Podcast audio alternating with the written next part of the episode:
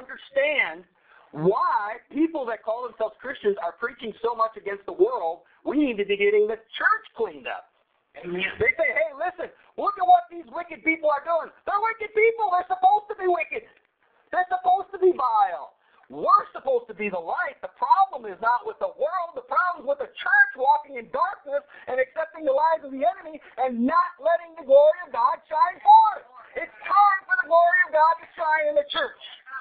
And if we walk with who we are, we walk in truth, we can transform this world for the glory of God. There's no reason for the world to be in the situation it is. It's not because of the world, it's because of the church not doing what they were supposed to do. And it's time for the church to be the church.